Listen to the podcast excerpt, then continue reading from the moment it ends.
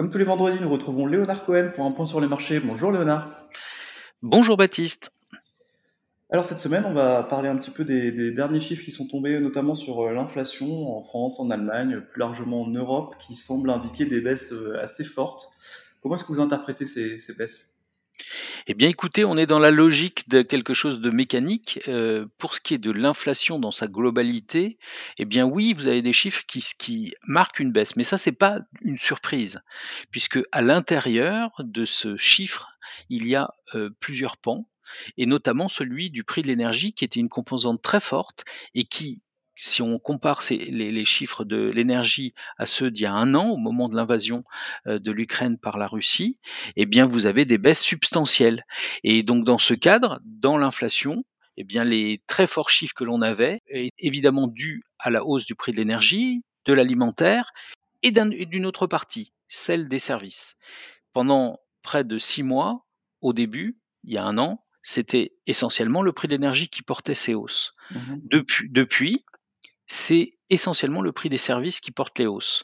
Mais il y a un ajustement à la baisse qui se fait avec le prix de l'énergie, et donc c'était complètement mécanique, et c'est complètement mécanique que cette inflation baisse. Néanmoins, comme je vous le disais depuis plusieurs mois, le sujet sur l'inflation, c'est pas la baisse, c'est de savoir où on trouvera le, plancher. Est-ce que ce plancher ne sera-t-il pas plus haut qu'avant le Covid, lorsqu'on visait des 2% pour les banquiers, les banquiers centraux.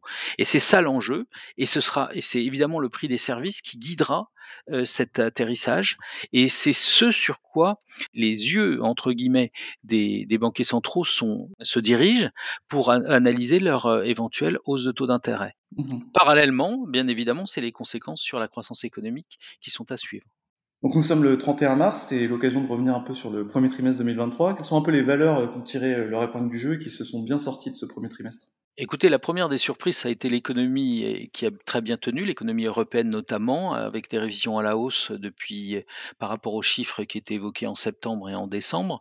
Et mmh donc euh, c'est à peu c'est normal que les marchés actions aient pu monter.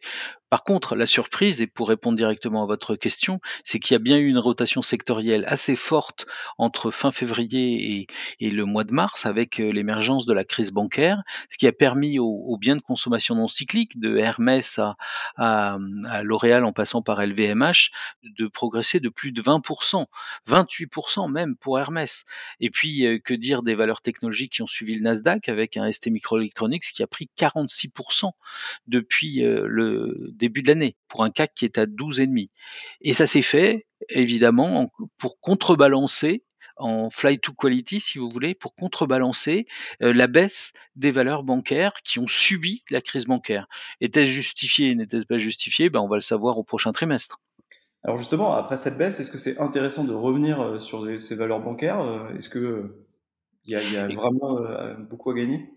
Eh écoutez, pour nos, pour nos balises, oui, il y a eu des risques, il y a des risques, bien sûr.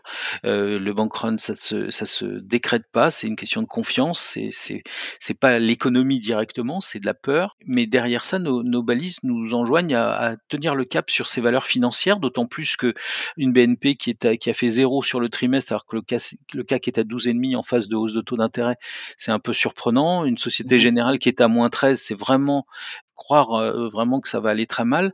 Nous, on constate une chose, c'est qu'à partir de maintenant, il y a des rachats d'actions qui se mettent en place. C'est-à-dire que si les investisseurs sont pas acheteurs, les sociétés elles-mêmes, euh, les banques elles-mêmes, vont racheter leurs propres titres. Et ça commence à partir de maintenant. Merci beaucoup Léonard pour ces explications. Merci, bonne semaine.